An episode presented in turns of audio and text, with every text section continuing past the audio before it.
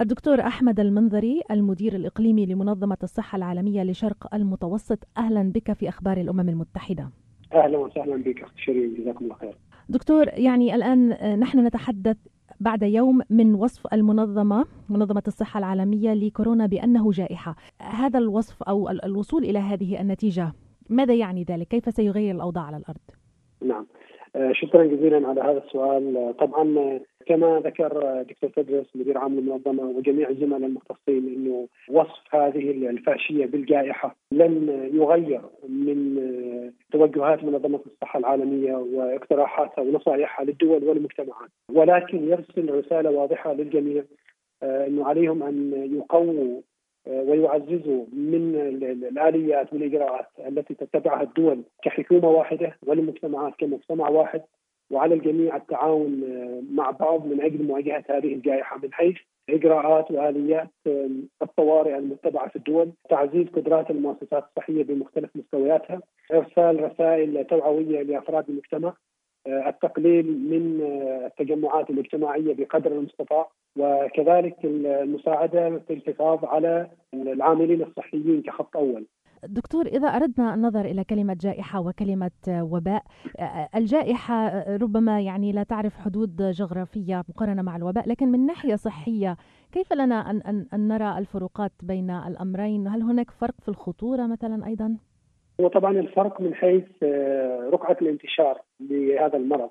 بالنسبة للجائحة رقعة انتشاره في أكبر عدد من الدول وكذلك في أكبر عدد من التجمعات السكانية في الدولة نفسها. ولذلك المنظمة ارتأت بعد مراجعة البيانات أنه عدد الدول زاد أصبح إلى ما يقارب من 114 دولة حتى الأمس. وكذلك داخل الدول صار في انتشار لعدد كبير من الأشخاص والأفراد كما يقال نقل داخلي للمرض لذلك المنظمة ارتأت إنه على الدول تعزيز قدراتها الوقائية والعلاجية والتشخيصية لهذا المرض. نعم دكتور إذا أردنا أن ننظر إلى الوضع في إقليم الشرق الأوسط في المنطقة العربية يعني ما هو تقييمك لانتشار المرض هناك حتى الآن؟ نعم هو كما تعلمين يعني بالنسبة للبيانات التي تصلنا من هذه الدول العدد في ازدياد وذلك بحكم حجم الطيران والتبادل التجاري بين دول الإقليم ومطارات دول الإقليم مع دول العالم. إيران أصبحت من ضمن الدول التي فيها حالات تسجيل عالية جدا ولكن ولله الحمد يعني تم إرسال فريق متخصص مضى ما يقارب من الأسبوع في إيران بالتعاون مع الجهات المختصة وخلص إلى عدد من التوصيات والمقترحات لتعزيز تقنيه النظام الصحي في هذا المجال ونحن على تواصل مستمر.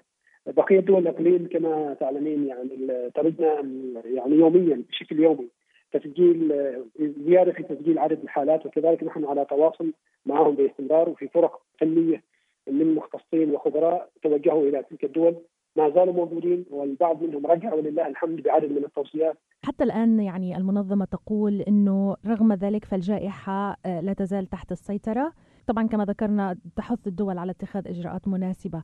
كيف هو تقييمك إلى حتى الآن إلى الإجراءات التي تتخذ عالميا؟ يعني الآن الولايات المتحدة قد تفرض حظر على السفر من وإلى أوروبا وغيرها من إجراءات. يعني هل هي إجراءات جيدة وتحثون عليها ولا المطلوب أكثر من ذلك؟ نعم هو طبعا كما ذكرت منظمة الصحة العالمية في بياناتها الأولى حول هذه الفاشية تنصح باتخاذ إجراءات وقائية وحماية في مناطق الدخول وتوصي بعدم اتخاذ إجراءات قوية تحدد من حركة المسافرين وحركة التجارة وحركة التنقل. وما زالت المنظمة نوعا ما توصي بهذه الإجراءات يعني وتنصح بعدم اتخاذ إجراءات شديدة جدا حتى تعيق الحركة العالمية. وذلك بهدف إيصال ما يتم ما ممكن إيصاله من حيث الدعم الطبي واللوجستي والتموين إلى إلى الدول التي تحتاج إلى هذا النوع من الدعم.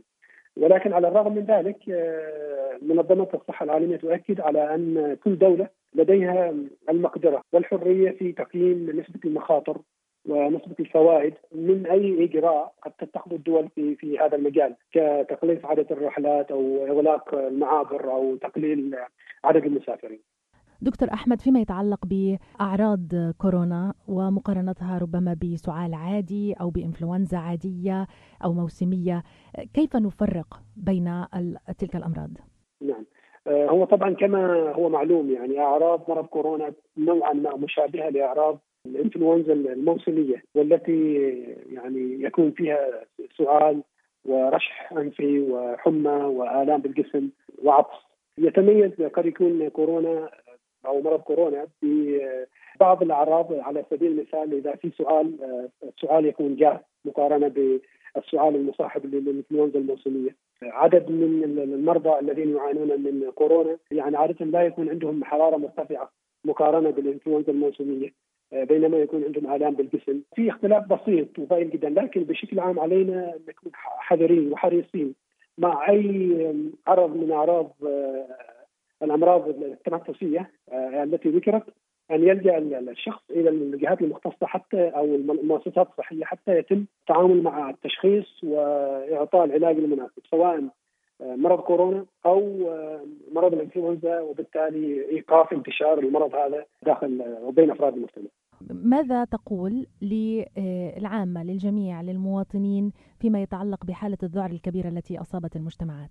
نعم هو هذا طبعا إحدى الملاحظات التي وقفت منظمة الصحة العالمية آه، عليها منذ اليوم الأول ورسلت رسائل إلى جميع الدول والجهات المختصة في هذه الدول والمجتمعات والأفراد أن عليهم أن يأخذوا المعلومة من مصدرها السليم من الجهات المختصة في الدولة ومن المؤسسات العالمية ذات الاختصاص وندعو جميع وسائل الإعلام بمختلف طرقها مساعدتنا في هذا الجانب لأنه فعلا كما تفضلت حالة الذعر والخوف والهلع آه، التي انتشرت بين أفراد المجتمع سببت من الضرر ما يفوق ضرر مرض كورونا نفسه فلذلك آه، منظمة الصحة العالمية على مختلف مستوياتها تعقد مؤتمرات صحفية باستمرار لإطلاع الجميع على ما هو جديد في هذا المرض بالتعاون مع جميع وسائل الإعلام المعروفة يعني على مستوى الدولة أو مستوى الإقليم أو مستوى العالم. نعم بالتأكيد. ونحن بالتأكيد من أخبار الأمم المتحدة نشكر لكم جهودكم في منظمة الصحة العالمية. والشكر طبعا موصول لك دكتور أحمد المنظري المدير الإقليمي لمنظمة الصحة العالمية لشرق المتوسط. شكرا جزيلا لك شيرين وفقكم الله.